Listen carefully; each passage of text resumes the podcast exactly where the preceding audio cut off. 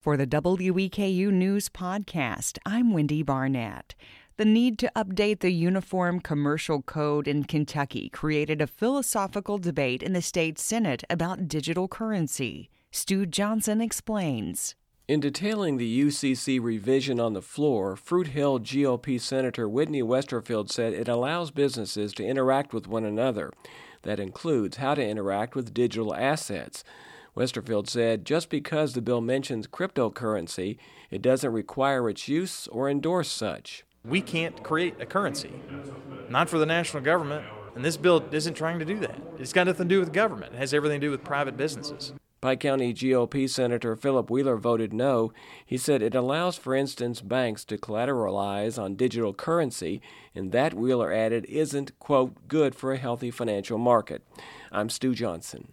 Eastern Kentucky University made its pitch for Senate support for the Richmond School to pursue establishing an osteopathy program. House Speaker Pro Tem and bill sponsor David Meade said the goal is to see more physicians locate and stay in rural areas. During a Senate hearing, EKU President David McFadden said osteopathic medicine could link with other current health services programs at Eastern. I think that you start to be able to create a clinical experiential uh, experience on campus where all of a sudden we've got a physician, an attending physician, a nursing student, a mental health professional, a dietitian, all working around a clinical setting, learning how to take care of a patient who has all of those needs. When asked about state funding, McFadden said escrowed money would be needed early on and then returned to the state's general fund. Once operating, the Eastern president said it would be expected to be self sustaining. The legislation only gives authority to pursue the offering. Members of the Senate Education Committee took no action last week. The bill already passed the House 91 to 0. Kentucky schools could hire armed veterans and retired police officers to patrol campuses under a priority measure filed in the state Senate. Senate Bill 2 would create a new position called a guardian. Campbellsville Republican Max Wise is the bill's sponsor. He says veterans reached out to lawmakers asking to be involved in protecting schools' campuses. And so, with that, I think we look at a whole host of people of what they bring to that position. It also could be a great mentor for many people, someone that served honorably in our country's military, to also be there as someone that can provide that guidance within a school wall. Veterans would have to have an honorable discharge under the measure. All guardians would have to go undergo training and background checks. Wise says they would not have arrest powers or be involved in student discipline. A new report from the U.S. Department of Agriculture shows a 40% growth in Kentucky's agricultural production since 2017. Shepherd Snyder has more. The U.S. Census of Agriculture reports the combined market value of every agricultural product sold in 2022 when the census was taken. For Kentucky, that adds up to more than $8 billion. Net cash income also grew by 56%, or an average of $35 million for each farm. That's despite a decrease in the number of farms across the Commonwealth. Around 7,000 fewer farms across Kentucky were operating in 2022 compared to 2017. The census also reports that Kentucky's farmers are getting slightly older. The average age of producers rose from 56 years old to 57. The average size of Kentucky farms has also grown by 5%. I'm Shepherd Snyder. Legislation that would make it harder to qualify for federal food assistance has momentum in the Kentucky legislature. The State House of Representatives passed House Bill 367 late last week. The bill would make eligibility rules more restrictive for the Supplemental Nutrition Assistance Program. It would also give the legislature power over work requirement waivers. Arlington Republican Representative Wade Williams sponsors the bill. He says it will help reduce Kentucky's worker shortage. But for every 100 open jobs, we have 74 people looking for work. The U.S. Chamber of Commerce has ranked Kentucky's worker shortage as severe.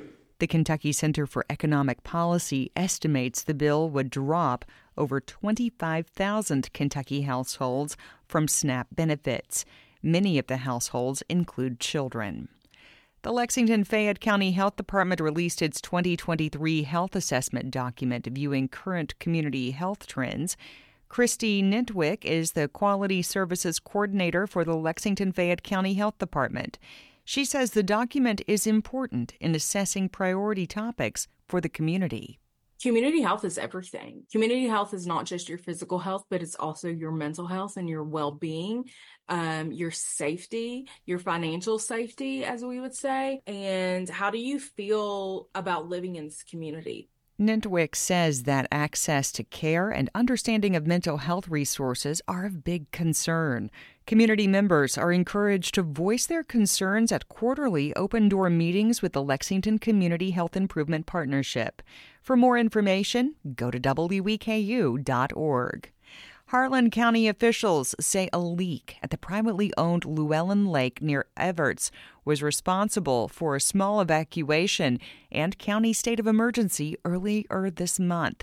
Emergency crews discovered a whirlpool at the lake indicating the ground around it was softening. Around seven families were evacuated. The discovery was made after reports of water leaking out of the ground near Kentucky Route 38, flooding the yards of residents. Judge Executive Dan Mosley says multiple emergency teams helped pump the water out of the lake. That includes members of the State Energy and Environment Cabinet's Division of Water and Environmental Response Team. It was just a real, uh, what I would call a collaborative event where a lot of different agencies work together for a common goal to, to uh, prioritize public safety. The leak has since been contained and evacuees were able to return home. Long term solutions for public safety are being discussed.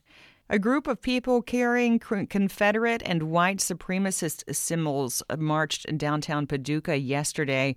Videos and photos of the groups posted on social media show at least 20 individuals with white face coverings marching near the McCracken County Courthouse.